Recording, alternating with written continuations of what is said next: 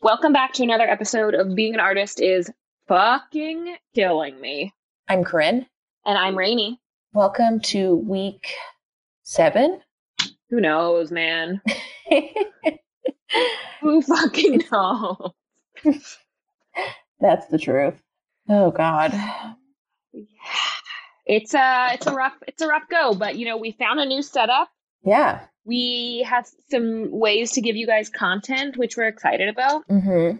And it's gonna be great. Yeah. We've kind of done this like new format thing where we're connecting with old podcast guests to see what they've been up to since last time we talked to them, which in season one is almost two years ago, and how they're doing since COVID 19 and how it's affected their careers or their small businesses. Mm. Yeah. Yeah. Yeah. And um, so the first person we have is Sammy. The first person we have is Sammy Smith. She's the founder of Soft Focus.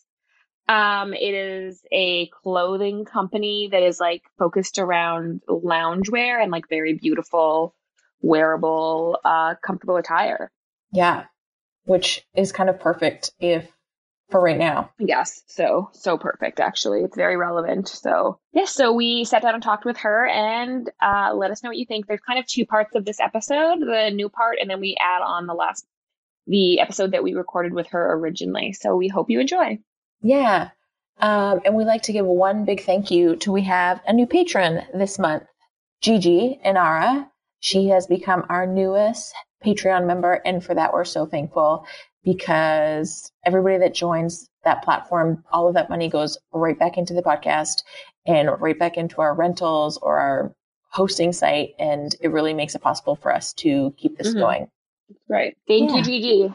Thank you, Gigi. And thank you, Sammy, for jumping on a call with us. Sammy, how are you doing with uh, being a small business right now in the COVID 19 era? Um, well, I mean, honestly, I'm I'm feeling kind of lucky and grateful for my situation at the moment, all things considered. Um, feeling pretty grateful that I have just me to like kind of take care of in terms of like, you know, a, a staff, um, you know, minimal overhead. I, I've always worked from home, so no change there really. Um, and I make loungewear, so I also feel pretty lucky that I make a category that still has some sort of relevance to the moment we're in, um, and like that people still seem to, you know, have a desire for in their lives right now. So, right in all those ways, I'm feeling very lucky and and sort of set up for the moment as as much as I can be. Mm-hmm.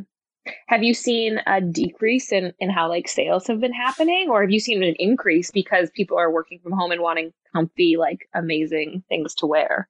That's kind of tied into like the the luck side of how I'm feeling. Uh, you know, I had already delivered most of my spring orders to my wholesale stockists before um, all the shutdowns started happening, so that side of my business was mostly taken care of by the time this all happened. And then, I mean, where I probably would have been planning some like in person events and pop ups right now, I'm, you know, only able to do online sales, which normally isn't a lot for me. Um, but I, for the first time really in my business, I'm seeing some like consistent traffic and wow. like traction oh, on the site. So, I mean, that has been kind of great. You know, I, I'm just really grateful that like the community I've sort of built over like the last couple years is like kind of still here and interested and and maybe for the first time in some ways my my brand actually like really resonates with their life. So mm-hmm. um yeah, that's been a, a, a nice sort of like surprise, I guess, from all of this. yeah. If I'm allowed to have any nice surprises, I'm trying to find all the silver linings I can in this situation. So, right.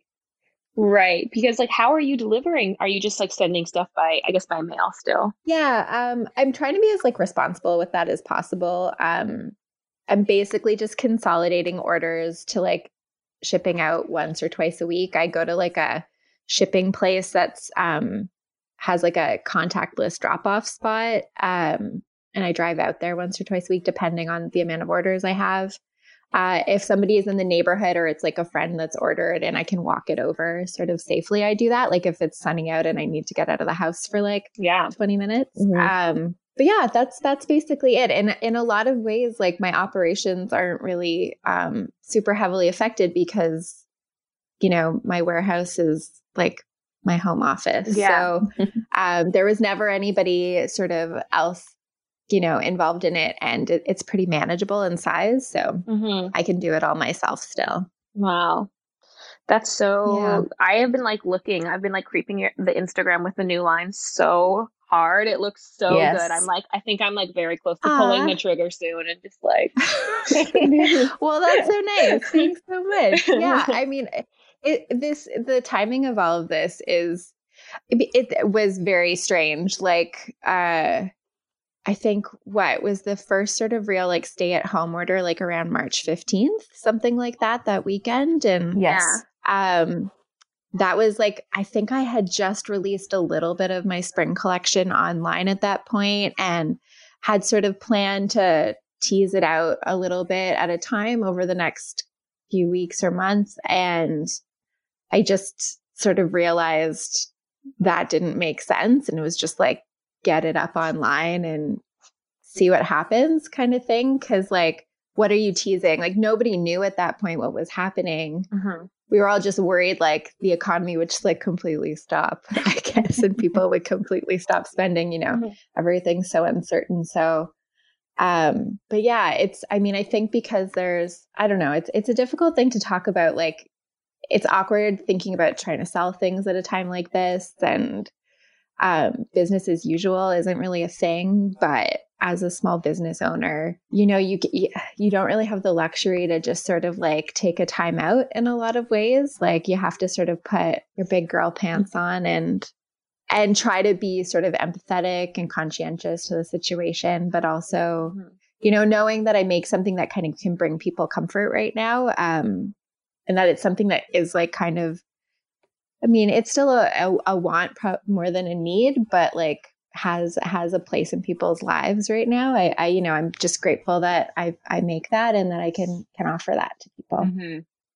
Totally. I was listening to your episode this morning, Sammy, and you made an interesting comment where you said your career took off for the first time in a recession. Oh God, yeah.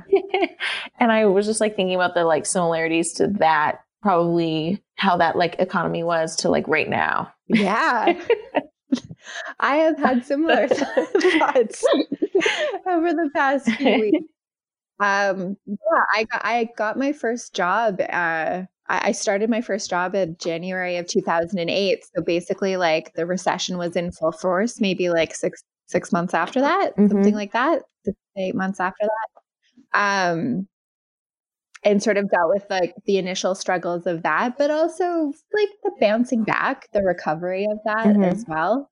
Um, and now, you, I mean, I guess like people who've been around the block a few times, like, you know, my parents are like, well, we're due. It's every 10 years, you know? So I guess like we were due for an economic sort of recession of some kind coming up. Um, I don't think anybody expected this situation, but yeah, I started my business a couple years before like the world has now totally changed. Um, and that's that's kind of Yeah. interesting. Super Yeah. interesting. Sorry, that was a very That's okay. I was just like to listening to it and thinking about it in the terms of timing, you know?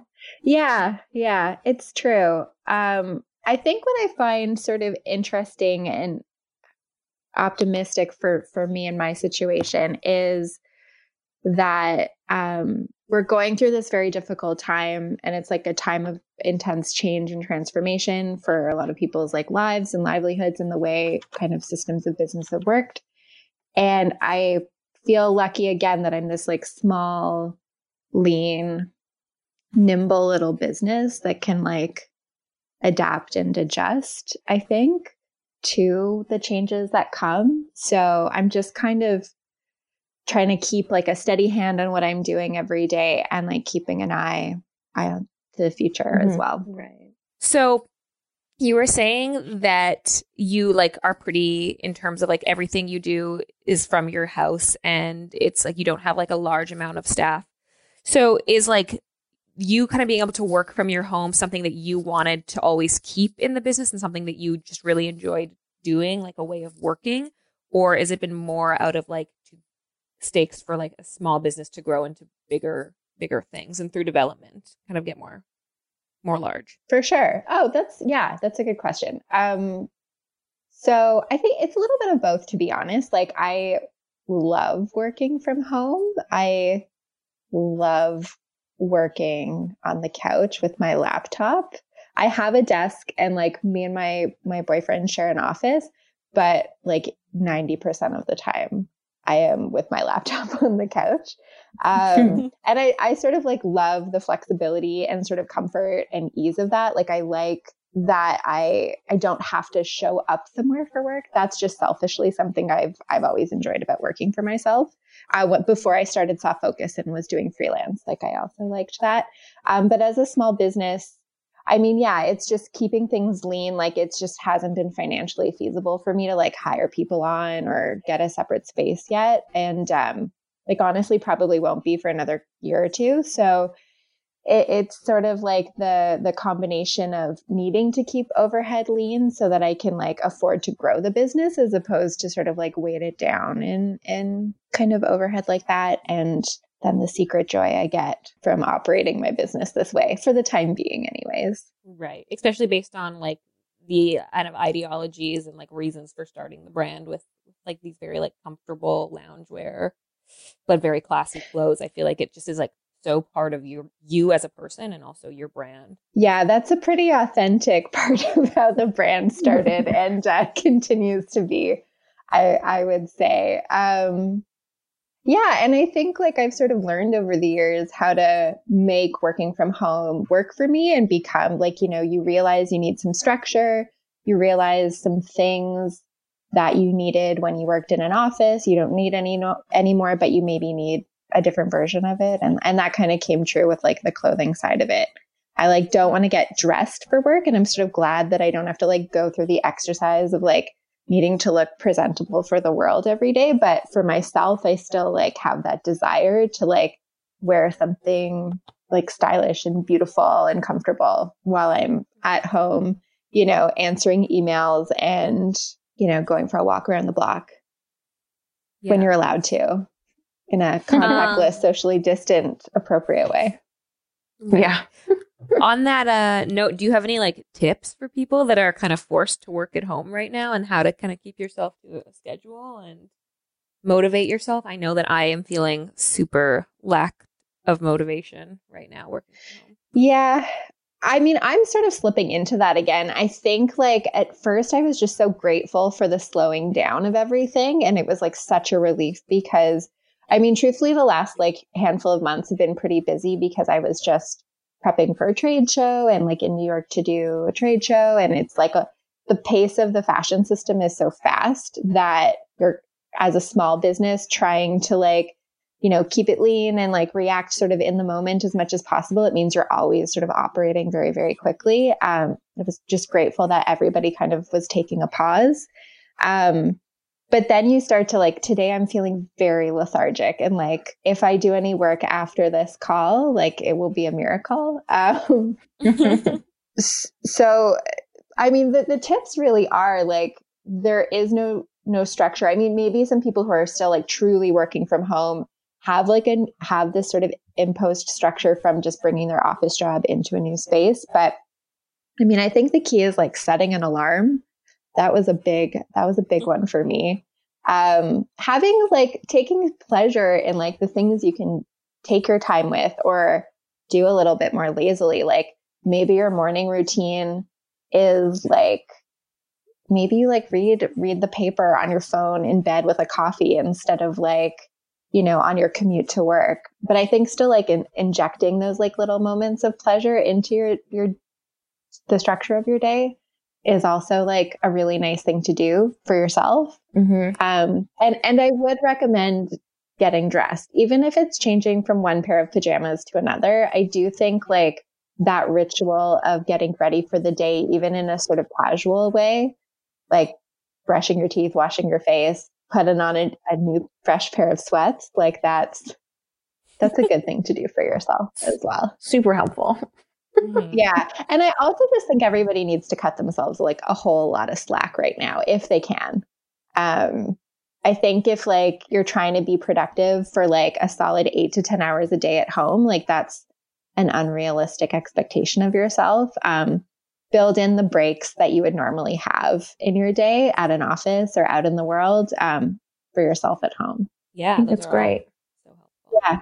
And take a day off if you can. Like, why not? Totally. I agree. Even it's like reduced hours, yeah. like we were talking about at the beginning, like only working, you know, Tuesday to Thursday right now if you can. That's super helpful. I'm finding it yeah, I mean, I I think a really easy habit. I mean, it's something that I do, and like my my boyfriend works for himself from home as well. It, something that often happens is our days are a lot less structured, and we don't necessarily work, you know, from morning to evening at what we do, but we end up working every day, kind of as a result of that, and that that that works. Like, but it also can mean that your downtime and your work time really bleed together, and that fuzziness can become a bit wearing. So I think like having these like symbolic moments to like start your day and end your day are a really nice thing to do. Mm-hmm. mm-hmm. I would agree. I had a, a, bit of a question just because I ran into you, Sammy. I think like when did I run into you last on like the It was on the bus. It was like just before you were doing your thesis performance. Right. I think I was like a carrying... couple months before. Yes, and you mm-hmm. were you mentioned something that was really funny. I, I mean, it's you were like, you know, I think that if I had been interviewed again at this time, I might not have as much of like a, a positive, wide eyed outlook on things. I was, yeah, I was thinking about how I said that to you also. yeah, last year was really hard for me. Like, you guys interviewed me a year into my business. So I still had like a little pile of savings that I was working my way through to like get my business going. And it was all kind of like exciting and new and positive. And then the second year was when like the financial constraints of my situation just became like very real. Um, and it, it was just like personally very financially stressful and um, moving a bit more slowly than the first year had felt. The momentum had felt tricky. Um, and so I think like when you caught me, it was towards the end of 2019 and I was just like waiting for 2019 to be over. so, so I was very, very keen about 2020. Like literally the clock struck midnight on New Year's and I was like, sweet relief. Um, and, and honestly, up until, you know, mid March, like things were sort of, I felt like I was back on track for like the momentum of the business. And as much as it's difficult to keep doing that now, I'm trying to keep that attitude mm-hmm. going into yeah the next few months. Yeah. Um, would you say that the financial constraints or realities that you felt in the second year was the biggest learning curve for you? Um, I don't know. I don't know how to just, I don't know if I describe it as like a learning curve. It was just, I mean, it was a reality check mm-hmm. for sure. Um, and it was just something I had to like creatively and sort of scrappily figure my way through. You know, it, it just meant like I had to take a look at how I wanted to take on debt for the business and the capacity that I'm able to as like, you know, a small business owner with not a lot of assets and um, start working on the side again instead of focusing like a hundred percent of my time on uh, soft focus, which I think like I was a luxury that I was able to take that time the first sort of year and a half, but like just a, an essential like sort of inevitability for the second bit of the year and um, or the for the second year. And I mean, that's for me kind of the one of the harder parts of the whole sort of COVID situation is just that I had sort of set myself up for this year to um, spend more time on like the freelancing that I had been doing earlier on mm-hmm. and to help allow the money that kind of came into soft focus like stay in soft focus. Um, and the situation right now is sort of, you know, put a damper on some of the projects that I had on the go from a freelance capacity. But I just, you know, eventually getting through those hard times lets you know you can kind of get through anything. You'll figure it out. You'll figure out how to pay your rent. You'll figure out how to pay your bills. And, and I sort of carry that through this situation. It's great. Yeah. Um, Are you eligible for kind of like the things that have been popping up through the Canadian government as a small business and as like a No, self? I, I don't qualify for anything, which is um, a bummer. It would be a huge relief. Um, but because I'm a sole proprietor, um, any income that the business brings in is considered personal income, even though it's like Oh. essentially just going to like pay down the debts incurred to produce the collection and stuff like that. Mhm. Um, and I mean, I, yeah, that essentially that is is keeping me from being able to qualify. And then a lot of the small business relief uh, that's going around requires like a, a payroll minimum uh, in order to qualify. So um, that also eliminates me from it um, because I don't have any staff. Um, but that like the, again, for me, I feel sort of like lucky. Again, my overhead's like pretty minimal. I can get through this. It's like, you know, the people I know who like run like brick and mortar stores, like locations that also don't have staff or like full time staff or like a, a payroll that would uh, make them eligible for that kind of relief. Um, but they're stuck with these rents and, you know, irregular income coming in at a time when they're like both like receiving all of their spring orders and needing to start paying for their fall orders.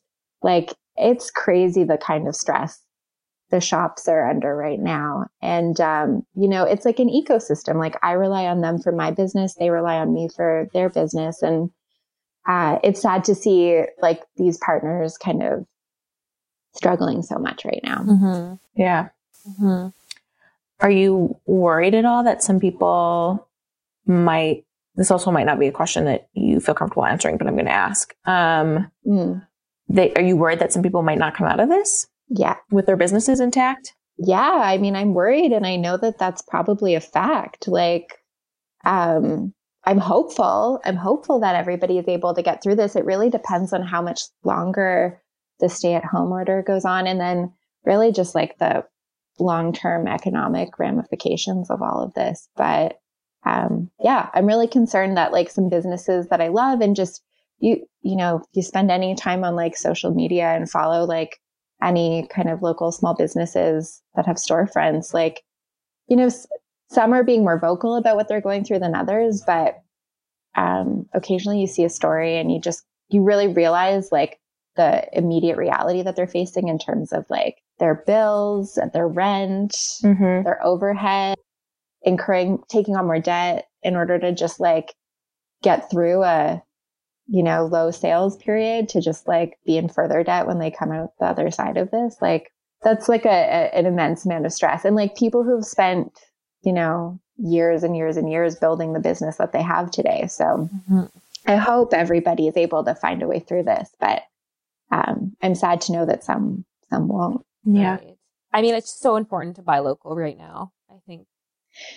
Yeah, I mean, I, I, again, like silver linings, but I do think that's one of the more positive things that has come out of this situation. Like, I think that's part of why people are, are shopping from me right now.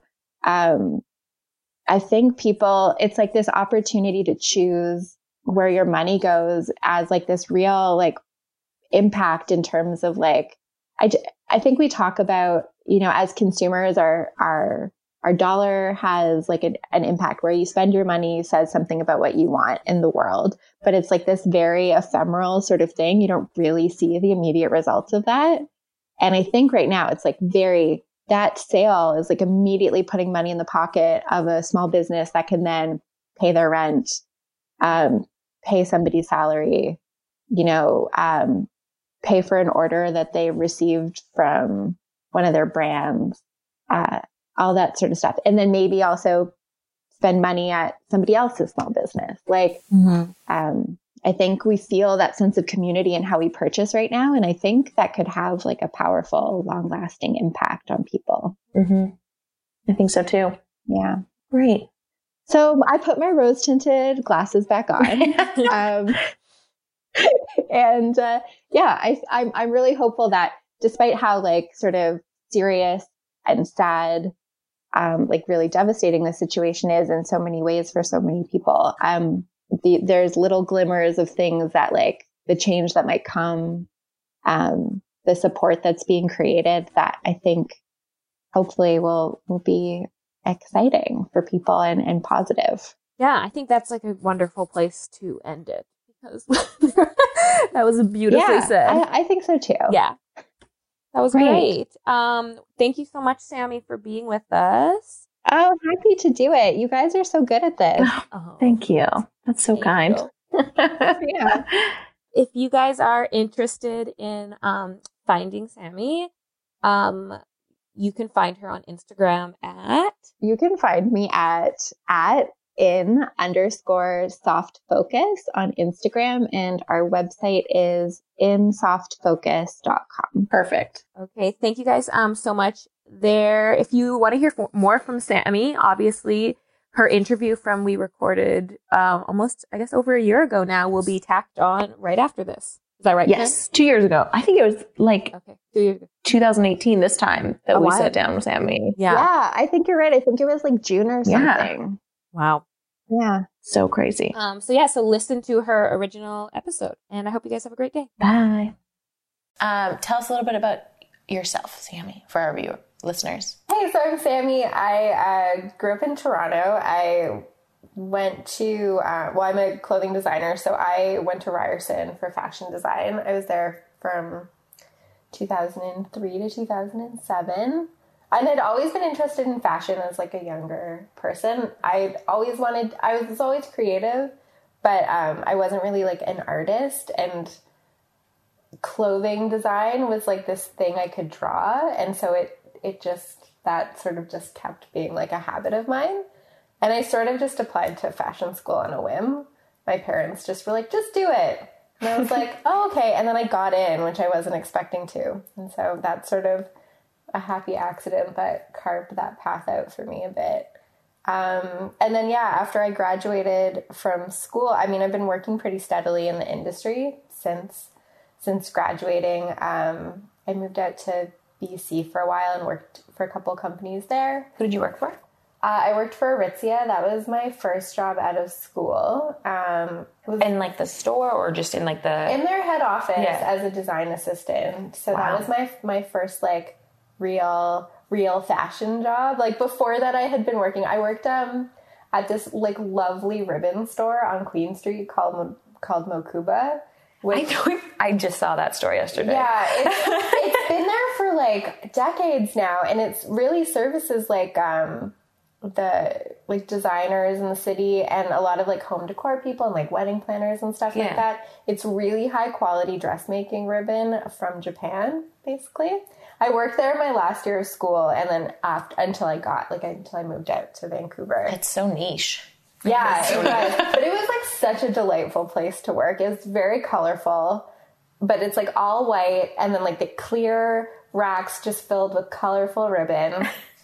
and I met a lot of people in the industry there. Like my first internship, I got because I scrolled our like client list and just like reached out to people. Oh, so smart. Yeah. That was that was a good one. And then uh, yeah, so I was at Aritzia for I mean I was only there for about a year. I got let go kind of quickly. Um, which what I, happened? I normally don't say, say that. I'm I mean I was like very green when I got hired there and they were like not necessarily a place that was like into training, I would say. I was mm. also put on like a small line that needed that like they ended up kind of getting rid of and I just got moved around. And then I, I mean, really, we sh- this whole conversation should start with the fact that I essentially entered my career in 2008 when like the recession happened. Oh. So I mean, that was like the the main sort of thing. Like uh, companies had been going through this like really amazing growth, where they were bringing like lots of people in, and there was so much potential, and then like everything kind of came crashing down and like a lot of companies through like several phases had to restructure and like let people go and stuff. Like I think every company I have worked at, I've I've either gone through layoffs or the company has gone through layoffs while I was there. Yeah. So yeah. How was working for Aritzia? I mean, it was a great education. In a lot of ways, it was, it's probably like shaped the core of my like sense of, of work in a lot of ways because it was a very like intense, kind of competitive environment. Um, and I was this, I'm like a very laid back person. And I thought you were supposed to not let people see you sweat. And I think they wanted to see you sweat.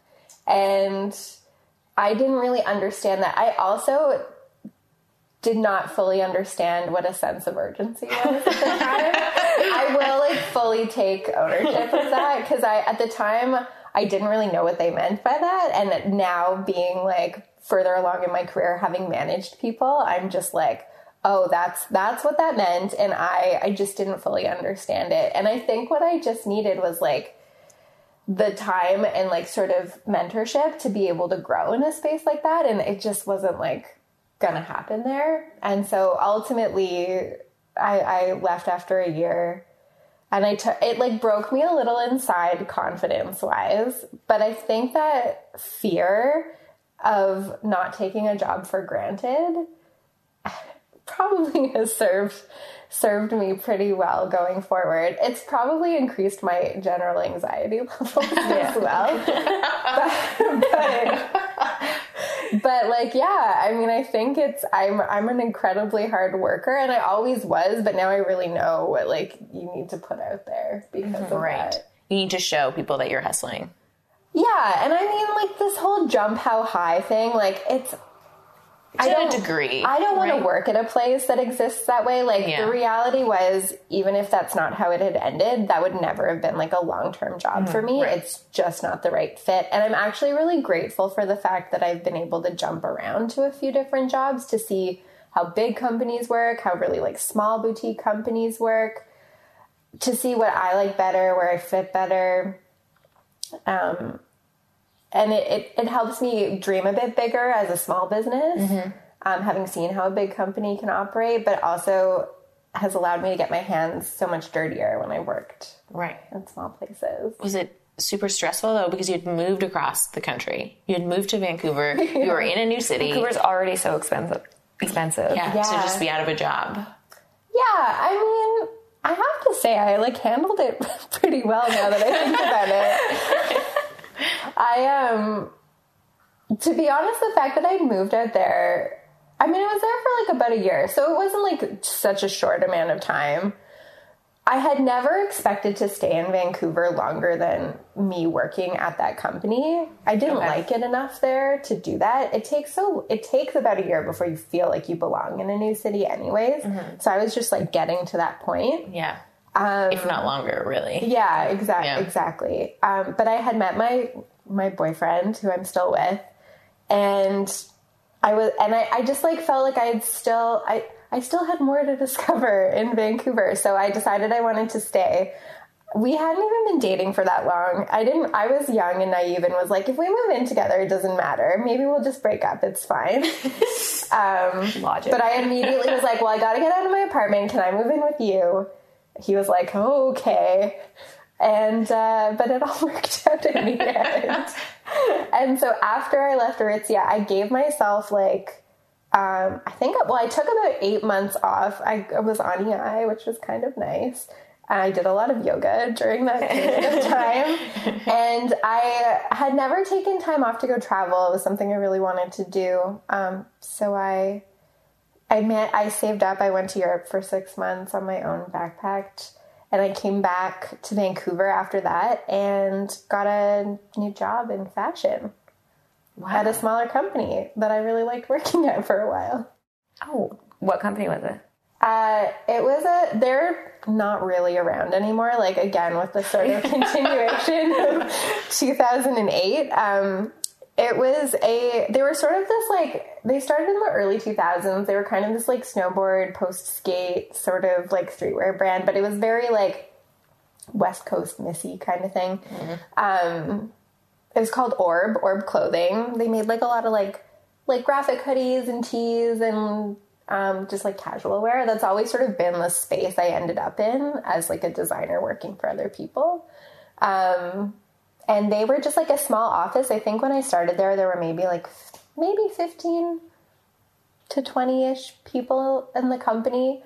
And um, they had a men's line with a designer and a graphic designer, and a women's line, which I worked with, that had a lead designer and a graphic designer. And I got hired on as like a junior designer for the women's line. And it was so great because, like, literally the first day, the designer was like, okay, we're really busy. Like, we need you to design stuff. And I was like, wow, okay. Because at Aritzia, a big company as a design assistant, like, you're really like an assistant Right. to the designer as opposed to designing. Yeah. And that's fine. You got to learn all that stuff and do all that stuff. But it was just so exciting to immediately be part of the creative process there. When you're an assistant, you're not really like creatively fulfilled though. No, I was like counting down the days till I'd spent the like right amount of time at the job to then move on to Yeah. something that would be more creatively fulfilling. Um, And that was kind of what you got at Orb. Yeah, yeah, completely. I, because the other thing I will say for with a small company, and this is not, I mean, you can, I'm sure people have this experience at bigger companies as well, but for me, if you show initiative or you're excited about something, like chances are they need somebody to do that thing.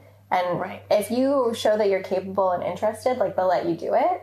Um, and so that's what I got to do there. Like, I mean, you know, I'd take on little things here and there within like the overall line uh, of apparel, but you know, they had a bag collection at the time that pretty much every designer had gone through. It was always a headache. They needed somebody new to like take it on, like some unsuspecting victim. and and I was like, yeah, I'll design a bag collection. Um, and I like worked so hard on it. I stayed super late finishing under deadlines, and like it never got produced because our manufacturer went out of business, and then like. But I still, I had like developed this thing and they had sort of guided me a little bit through the process of being able to put it all together. Like both from like a design creative perspective as well as like the sort of business side of like mm. well this is our budget this is what we project we're going to sell we need this ki- this many of this kind of thing and this many of this kind of thing and this is how you sort of put the budget and plan together and like i don't know it was like 24 25 or something like i do that now like i need like i, I love being able to learn that Would that company own those designs, even though it wasn't produced now, though? Yeah, I mean, whenever you, I- mean, at a smaller company, the contracts are a little shorter. At a big company, your contracts are like 30 pages long. Um, when you work for another company, the designs are theirs, and that's that's fine. Like, I'm I'm not there because I want to like No, exactly. go make those. I'm sure, like now, if I wanted to make those bags, it wouldn't be a problem. I was just wondering how it worked if it was similar as like if you would own they own the designs and you can't really produce similar to like songwritings what we were talking with Galen about. I see. Um, yeah, no. They, whenever you're designing for another brand, it's usually like explicitly like stated that like essentially the creative work you do for them is their their Yeah. property. Yeah. Right. Are there are like non competes in those kind of contracts as well? So you can't go work for someone else right away or design for someone else right away? Um, depends on the company. Okay. Non competes, I'm told, are kind of bullshit unless they choose that they want to sue you or you're very important. Um, but I, I've had to sign those in the past. Um, but only like only at bigger companies and only I was so junior it wouldn't have really mattered. Like the reality is like they can't keep you from having your livelihood ultimately. Sorry, that's probably not the point of what you were asking.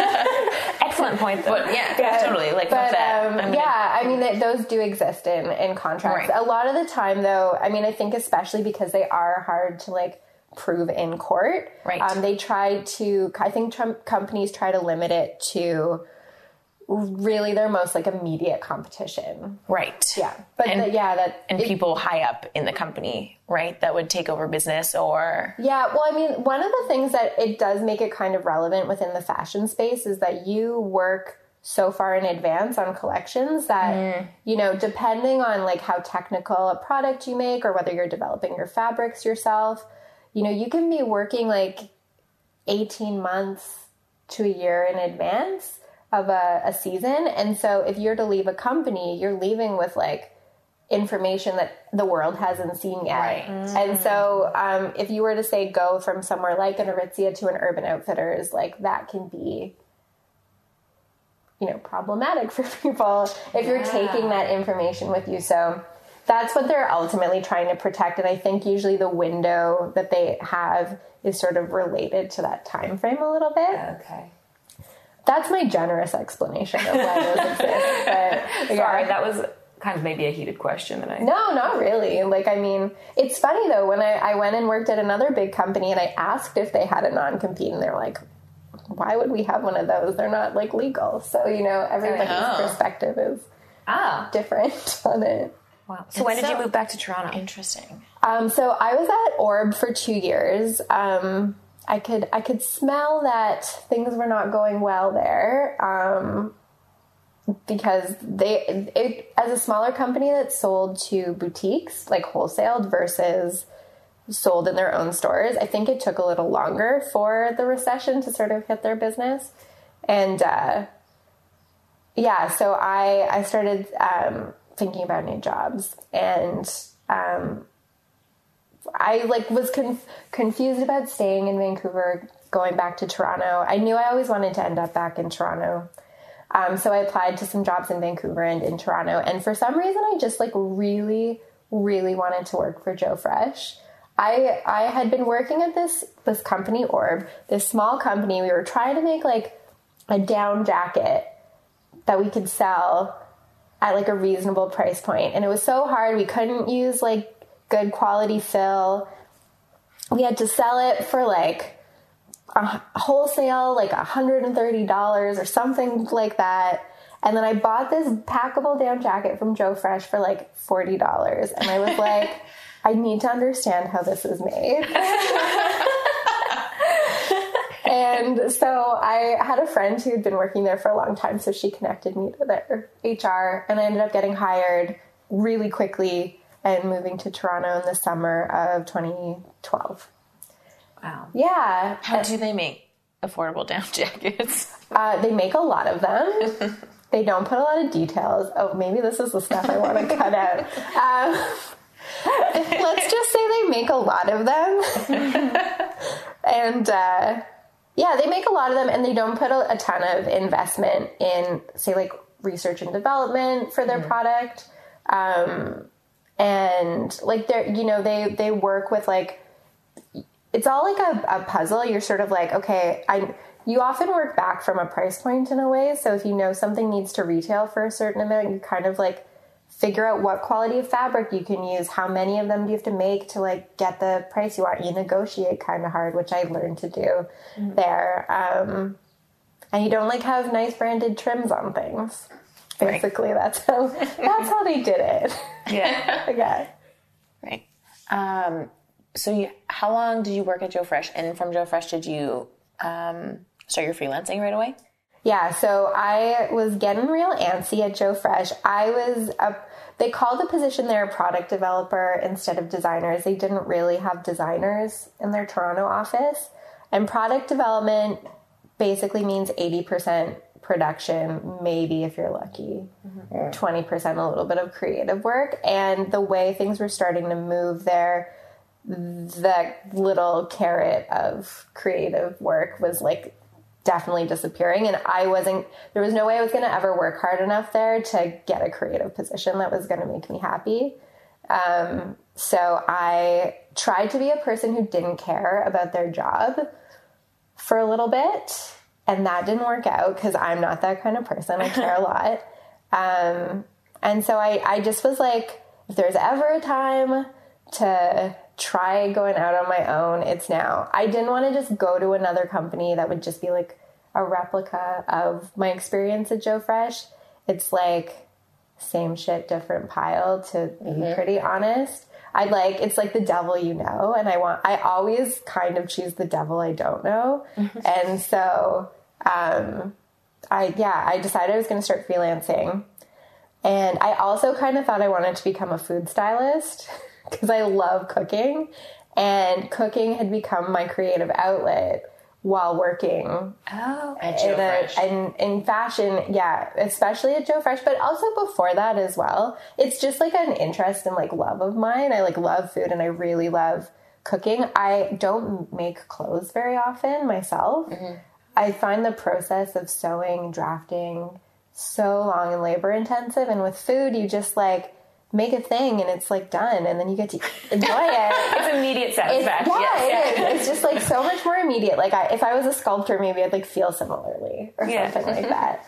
Um, but yeah, so I thought I wanted to become a food stylist. So I actually got really lucky and through like I, I, I totally believe a little bit of fate got connected with um, a jewelry designer based out of Toronto named Jenny Bird. And um, she was looking for a technical designer freelance right when I was getting ready to leave um, Joe Fresh. And so she hired me on like maybe, I mean, a few weeks probably before I left. And uh, I had that kind of lined up, which made the whole thing feel a lot more comfortable. Although, honestly, my confidence levels were like so high when I left Joe. I was like, oh my God, this is the best. I already have this thing lined up. This is going to be so great. And it, as soon as I left and started realizing how little money I was going to be making, I got a little stressed out and like depressed. But, you know, ebbs and flows Yeah. but I also wanted to explore this like food styling thing. So I um, started like uh, doing posts for this like uh, lifestyle site, like food, like um, like developing recipes and like little like how to guides for how to make them for this site called Brit and Co. And uh, I started working as a, a baker part time at Bunners in Kensington Market.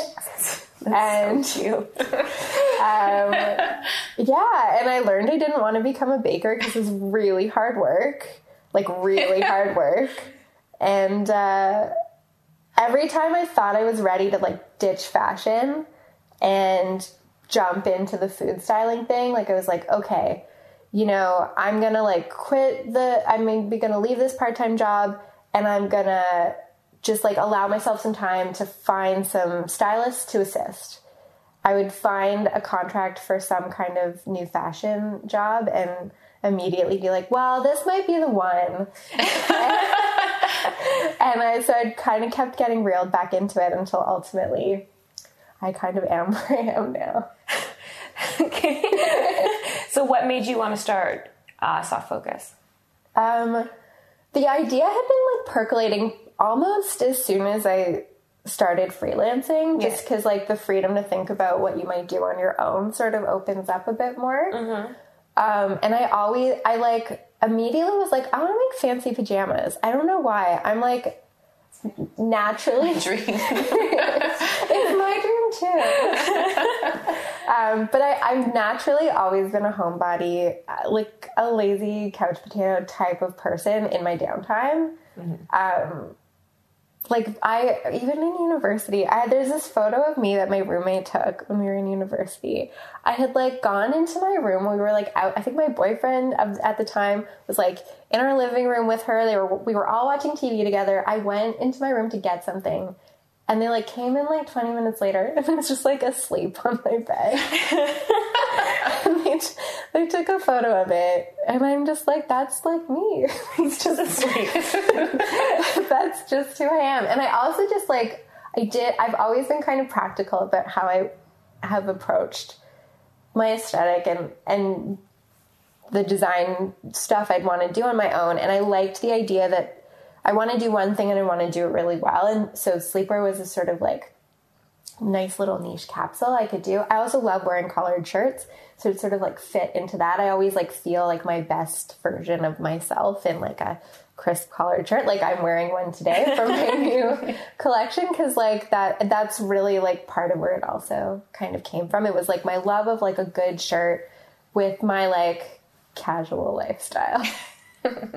Um, but yeah, so sorry. The idea started like immediate, kind of immediately, and it was mostly like a joke thing that I would think about. And then the more I worked as a freelancer for um, other small businesses, a lot of female-run businesses for the first time, because a lot of bigger businesses are usually run by men. Um, maybe middle management or upper management is is women, but um, companies usually are owned by men. And uh, Society. yeah, don't get don't get me started. Um, Sorry. but like it was really inspiring. Jenny Bird is like one of my mentors. She's like a dream dream woman. She's got a studio down in like the kind of like fashion district area. Um, Um, I'll show you her stuff after the podcast. It's lovely. I'm like, am I wearing anything today? No. Um, but yeah, watching her and her business explode after I started working with her, not because of me, because of like just the trajectory of her business has been so amazing. I haven't worked with her in a couple years, but like when I started, she had just hired on somebody to help with like logistics and shipping who's still there. It was her and her husband and a few contractors like myself. She has like 15 people in her 20 people in her office now. Like her it's it's so amazing. So like getting to work with somebody like her and like see how she's built a business and that it's possible to do it and like really all it takes is doing it and I have an advantage because I actually like have a background in it to a degree. Mm-hmm. I'd also worked with like some small startupy things where like the people had no idea what they were doing and they were still like crazy enough to start a business. and I was like, why am I honestly like ultimately what came to fruition was like I could either get paid not a lot by other people to help them build their business or I can pay myself not a lot to Yeah. build my own. And um that's where I was sort of that's like essentially like the emotional arc I guess of of starting soft focus. Um that that's what sort of pushed me. And then i i had sort of had this like kind of dream um, contract. This was my last job before i started this full time with this uh, kids activewear company in calgary. It was like the greatest job. I loved the owner. I had fun working on the product. I was like a lead designer. I felt very like Did you live in Calgary? no i worked remotely for them from toronto and i'd just fly out there every once in a What was it while I was called Triple Flip, and it was like for tween girls um, who were like active. It was sort of like, um, yeah, like for gymnastics dancers, and it was like really about catering to them at this like age where they're sort of transitioning out of childhood into their sort of like teenage selves. So it was uh, like the ethos of the brand was also as much about like helping develop like the self esteem Nice. of like these girls as it was like just dressing, outfitting them for their activities. Right. It had a very beautiful concept. It was a very lovely team of people. Um, I I got quite like friendly with the owner. Like we still are in touch, and it was inspiring. Also, working with her was really inspiring to me because she we had a really similar personality. She's very like calm. Um, she's like a gentle person, and it was very rare that I was working with people in more senior leadership that had that. Um, I like I always had nice managers, but like yeah. Um, and so it was so nice to see a woman who sort of like resembled my personality being like in charge of company. Like this was her company. Right. And so that was like very inspiring as well. It's like, oh, like you don't have to just be this like prototypical alpha like person. Um, you can have like empathy and emotion, and that's part of your strength and all that. So that was really nice.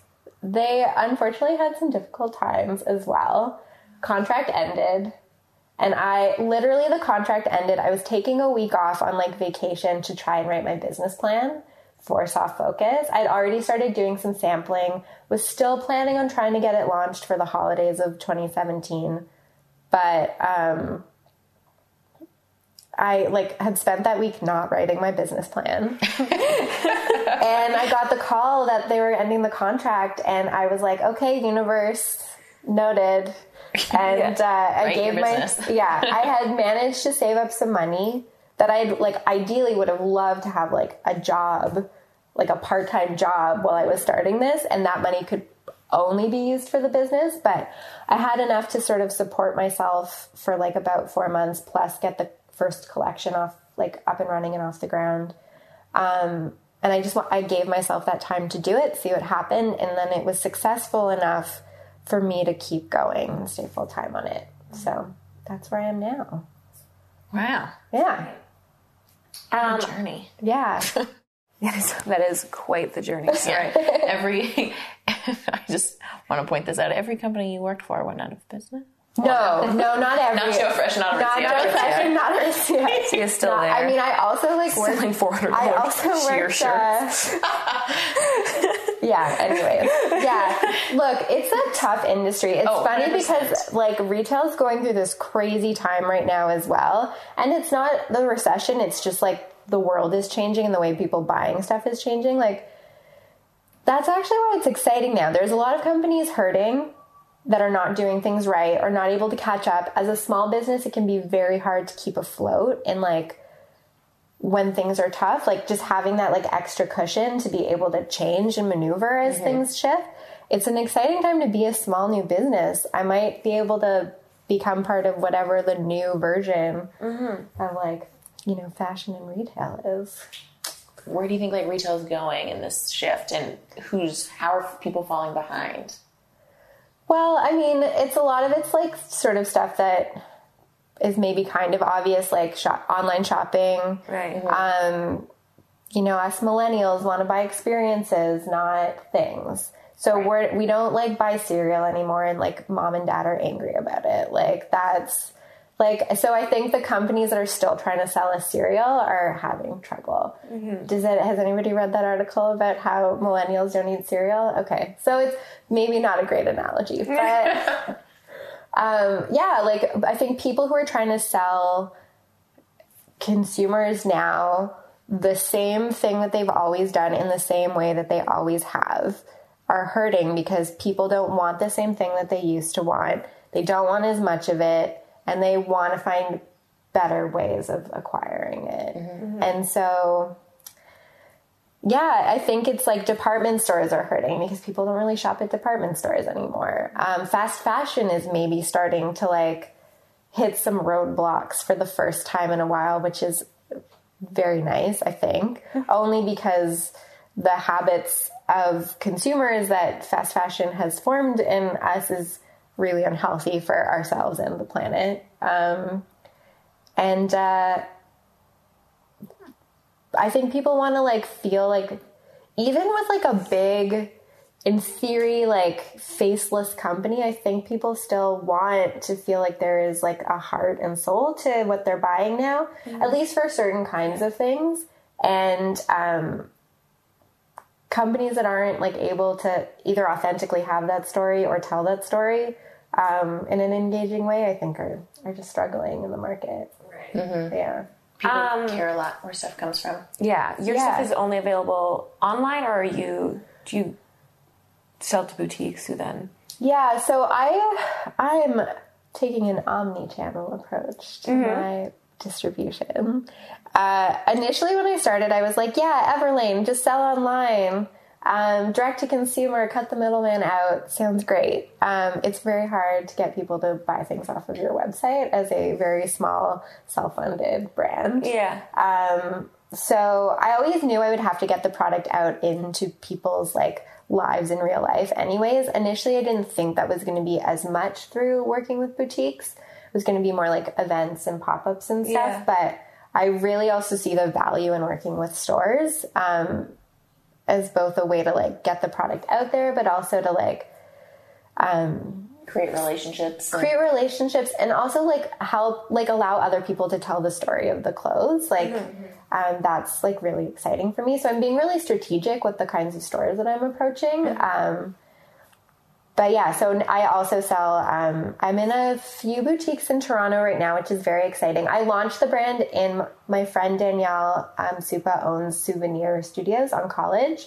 uh, which is the loveliest shop and she like designed my logo and stuff like that and is a great friend and support supporter of soft focus. So i like always knew that that was going to be carried at her store as well. So it's, it's been there since the beginning. Would you ever open up your own store, or you just are more focused on designing it? i mean sh- down the road sure uh, right now uh, physical space doesn't feel like super necessary um, I'd love to like the dream, the dream dream would be to have some kind of like live workspace where I have Yeah, I mean, always the dream. Yeah. But like in the set, maybe like downstairs is like a showroom, studio, store, and like I get to just like live above it because I don't need that much separation from my work life. I would love my commute to be one minute. Yeah, one.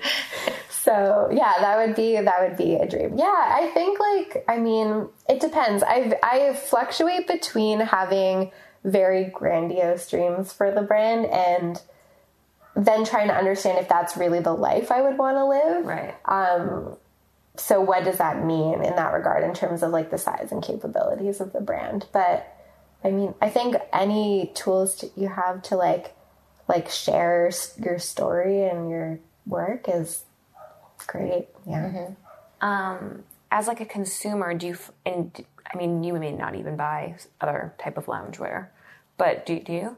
I mean, I did as research. Yeah, I was. Well, that's what really my question is: Is it hard for you to look at loungewear now without a biased opinion? Oh, I already had a biased opinion.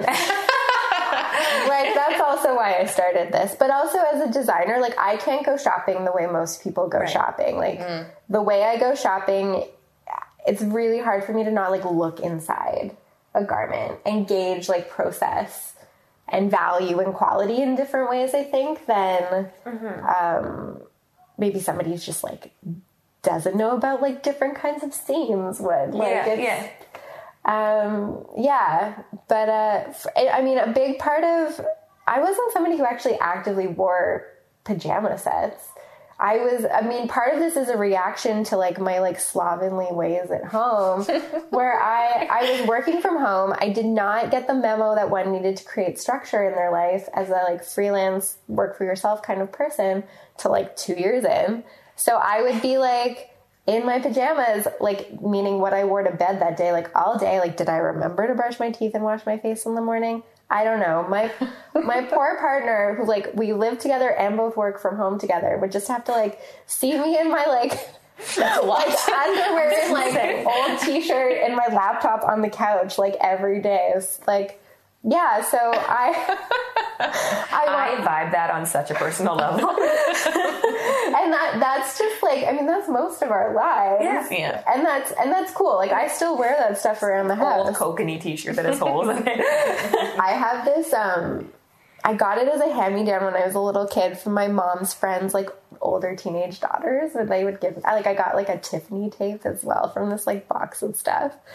Um, so I've had it since I was like seven years old, and it's a the Jackson's Victory Tour T-shirt. It used to be down to my knees. Sleep shirt. It is now not, and I have like a Jackson on each boob, and I still have that. Like I wear stuff like that around the house. Right. Um, but like the other thing was like getting dressed for my day meant something different than it ever had when I was like had a job in an office or just like a job out in the world.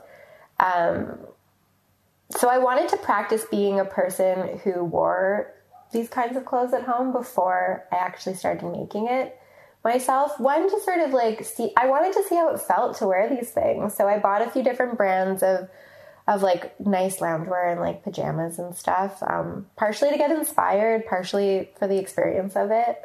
Um, and in wearing those things and realizing what I wanted, that's sort of where I had like a really, really specific idea of what I wanted by the time I was like pen to paper designing stuff. And what was that? Um, I wanted pockets on things. pockets in the pants. Like such a simple thing. Um, I had a pair of pajama pants that were like a basic cotton, like real, really classic pajama style. Um, but instead of having like an elasticized waist, it just had a drawstring. So you had to do it every time you wanted to like take them on and off, which I found annoying. Yeah. Um, I found that the shirts were often um, they never have cuffs on the sleeves like a traditional pajama shirt has like a kind of wider sleeve, wider cuff with like the piping detail or something.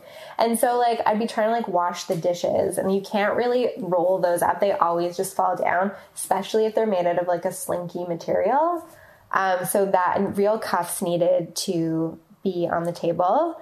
Um, I also wanted to be able to wear it out of the house and not feel like I was wearing a costume because pajama dressing is like very trendy right now and like people are making non-pajamas that look like pajamas Yeah. so you can wear a full outfit.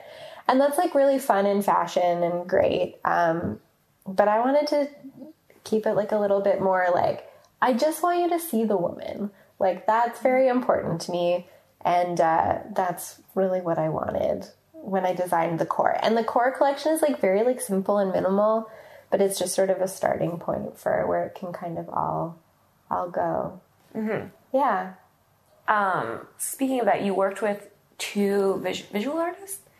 Yeah, I've worked with two artists so far. So I also kind of to like a little bit to pad out the collection because it's so small. I have a lounge pant, a lounge shirt, and a robe. I offered it in three colors for the holidays. Like they're all kind of subtly color blocked. I was in, I had like a, a Canadian tuxedo sort of concept going into it, um, which is continuing forward into into fall this year. But um, I wanted to bring an artfulness into the collection and since i'm not in a place yet where i can maybe develop my own prints for fabric um, and i'm not really an artist myself i really and actually starting a business one of the most exciting things i've gotten to do is collaborate with people Right. um, i just really wanted to bring that into the story of the brand so uh, Lauren Tamaki is an illustrator based out of New York who is an old friend of mine. We went to Ryerson for fashion together. And she's just so talented. I love that shirt, that like artist shirt that she Uh, made. the- I'm now officially calling it the Lady Tee. It's beautiful. Thanks. Yeah, and so I I just kind of like gave her an idea of like what I was thinking about. Um, I'd like been I've been inspired by like a couple brands that were just doing these like very they weren't working with artists. I think they were developing themselves, but they just had like a there, there were a lot of art references in the graphics and it just like, you know, it has like a bit of a Oh my god, am I going to name the wrong artist on an art podcast? Um is it Mat- yeah, like the Matisse the Matisse like uh uh, collage like cutouty sort of like figures Right. maybe and like Ellsworth Kelly sketches of flowers and I'm like Yves Klein Blue is like my spirit color. um and that was sort of like what I kind of gave to Lauren and then like the ethos of the brand.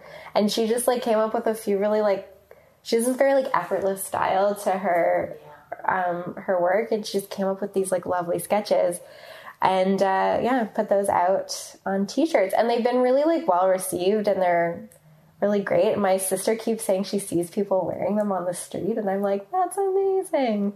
Um, yeah. And then who's this collection with? So this new collection, which I I literally just released yesterday, so this will not be yesterday when you hear this on the podcast, but um, is with an illustrator. Well, she's like a really multidisciplinary artist named Melody Hansen, and we met at a market that we both did together um, over the holidays last year, and um, I'd been wanting to do more artist tees, and she wanted to find new ways to get her art on clothing in different mediums. And so we decided to like come together and work on this. Uh, so we kind of came up together with some concepts. She sketched. We decided how they were going to work on the clothes. She wanted to do more than just a graphic tee, and I'd been collecting these vintage men's shirts just to sort of like complement the collection. I liked the idea both from like an eco perspective and like a style perspective of selling vintage along with the loungewear. And um, Where did you get your vintage stuff? Just all over Toronto? Or? I found a vintage wholesaler, so I went picking, which was exciting. Um, I'd always wanted to do that. I didn't know that was such a thing. Yeah. I mean, I go to like a wholesaler that kind of pre edits their pick. So it's still a warehouse, but they sort of have it organized and they kind of like pick the best from like the really big warehouses. Um, so it makes it a little easier for me. Um, yeah, and I just like I there literally are all like blue and white striped shirts because I'm very consistent with what I like. Um, and then um, we put had melody sketches turned into embroidery designs and had them embroidered on the shirts. Um, and then because it's something I was sort of curious to explore with the Core Lounge collection as well. And I had some shirts that had been moving kind of slowly, so I we took some of the embroidery and we embroidered um, the wink embroidery on the cuffs of one of the Those layer shirts, which Cool. is my favorite. Yeah. It's my favorite one. one. Yeah. So, and I think that's gonna that I, what's so exciting about this is now I think that might be something I can carry forward into future collections and stuff. Um, the idea of like adornment in this way on it. So that's kind of exciting. Totally. Yeah. Um, what was the hardest thing for you, like taking this leap of faith with other people in collaboration? In the collaboration part, Yeah. oh my god, I don't think anything was that hard about it. No. to be honest, I mean, I guess the hard part is that in general, I do all the executing. For, So, like, pl- managing that is a lot of work. And I mean, the the sort of marketing side of it is the newest part of all of this to me. I've always had a sensibility for it, but like actual strategy and execution of it, I mean, is always like a little stressful. And I'm a one man show, so Right. it's a lot that would be the hardest part but the collaborate i've always found collaboration easy like working as a designer in companies you're always working with other people you're never this is the most independently i've ever had to create anything since school so um yeah no it's, it's all been great What's hard about working like, with yourself then? oh self-doubt like and anxiety like for sure um like when the shirt, like you were saying that shirts, were, so- uh, one shirt was like moving slow. Yeah. Was there self doubt in that specific item, or was it? Yeah, sure. I mean, I'm, I'm not making that colorway again. Yeah. Nobody bought it. I didn't take it too personally. No. It's more from a financial perspective. You're like, I gotta sell stuff. Uh, but no, it's like all kind of, I mean, I try most of the time with like my business hat still on to like see it all as like a very fun creative experiment that just happens to be a, a business. Um, and interestingly enough, and I, I knew this would be the case going into it, because even when you work for a big company and lots of people do lots of things for the brand, um, you still don't spend all of your time creating. Like, that's just not possible. So, I don't actually spend a ton of time designing. I mean, I, I actually am now starting to get to a point where I would like to carve out more time to do that because I'm starting to develop new styles and get getting like a little bit more creative with like fabrications and mm-hmm. color and stuff like that. But the business is sort of the thing I'm creating right now. And that has surprised me in how much actually maybe it hasn't surprised me how much I've loved that. Hmm. but it, that's like I feel like my creative energy is just going into like this vision and executing this vision of this this business I want to create. I mean, I sometimes even feel creative in Excel because like it's new and so it's like challenging and I'm learning how to like manage cash flow and it feels like a this like really significant thing that because I have to strategize like it's Totally. all creative design thinking in a way. So yeah. Um, did you see yourself as an entrepreneur and as like a self starter all from the beginning? From the beginning of starting the business or like in my life? Like as a designer? Going to No, school was it no. ever thought? I'm sure it was when I first started school. I but like no, I didn't have a lot of ego. I had a very I like um I had a lot more self-doubt than ego for sure when I was in school. Um no, I thought that the and I honestly like up until starting this thought the dumbest thing you could ever do was start a clothing business. It's so expensive. It's like so hard to make it and I want, and you have to do things that aren't just the creative stuff. So You have to do the stuff that's not familiar. yeah, and I thought I wouldn't like that as much as I do, I guess. So um, yeah, but um, no, I, I I really well, I think what I had actually just hoped was that I would find a company that would feel like a great fit, and I'd be able to grow into a creative leadership role within that company. Like that was really my goal. I just couldn't find that company. And uh, Create it for yourself. yeah, I really like that's that was part of the feeling was just like, you know what, I don't think I'm going to find that at somebody else's company. I think I have to create that for myself and maybe I'll get to create that for somebody else.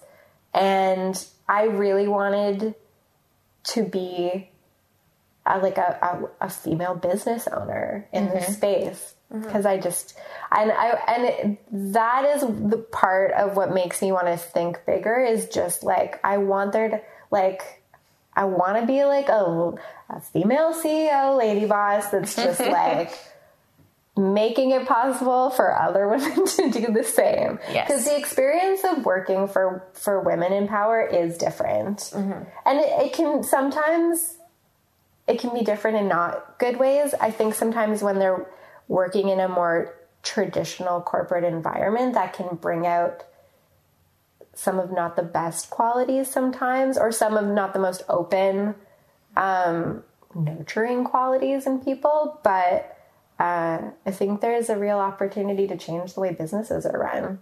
And I think part of that comes from having different kinds of people in charge. So, Totally. yeah. That's great. Yeah. Oh my gosh. Has it been an go. hour? Yeah, it has actually. That was like the story. I was saying, oh my gosh, because that like ended on well, didn't end, but that was like a perfect note to uh, end it on. Oh, great. Um, I feel like I didn't even start about talk about how hard it is to be an artist. How hard is it to be an artist? Is it killing you? Is it killing you? No, it's making me thrive. But you realize that your like creative gears are kind of shifting. Yeah. Yeah, I'm also a lot more confident as a designer now. I real it was actually hard for me initially to design on my own because I was so used to having to run designs by other people, um, or at least share them with other people before they'd get like approved and stuff.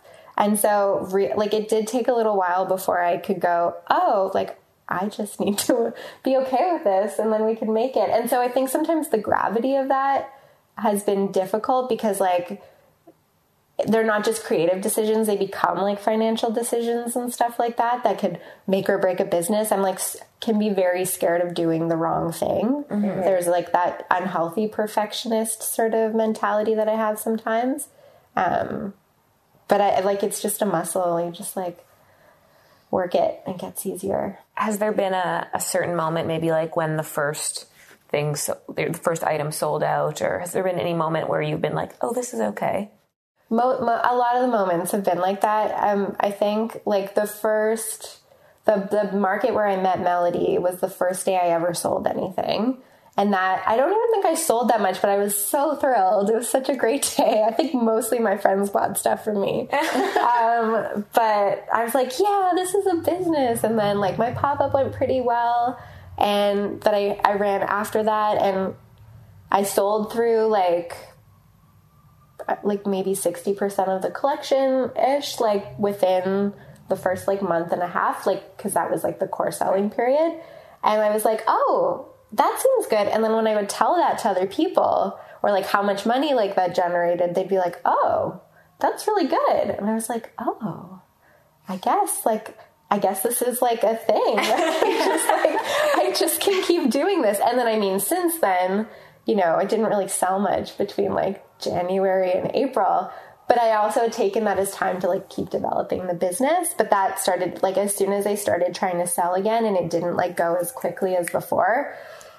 It wasn't that like none of this is making me doubt doing this. It's just like this this feeling of stress and sorry, stress and anxiety around that becomes very visceral. Yeah. so yeah. Have you learned to like deal with that in different ways?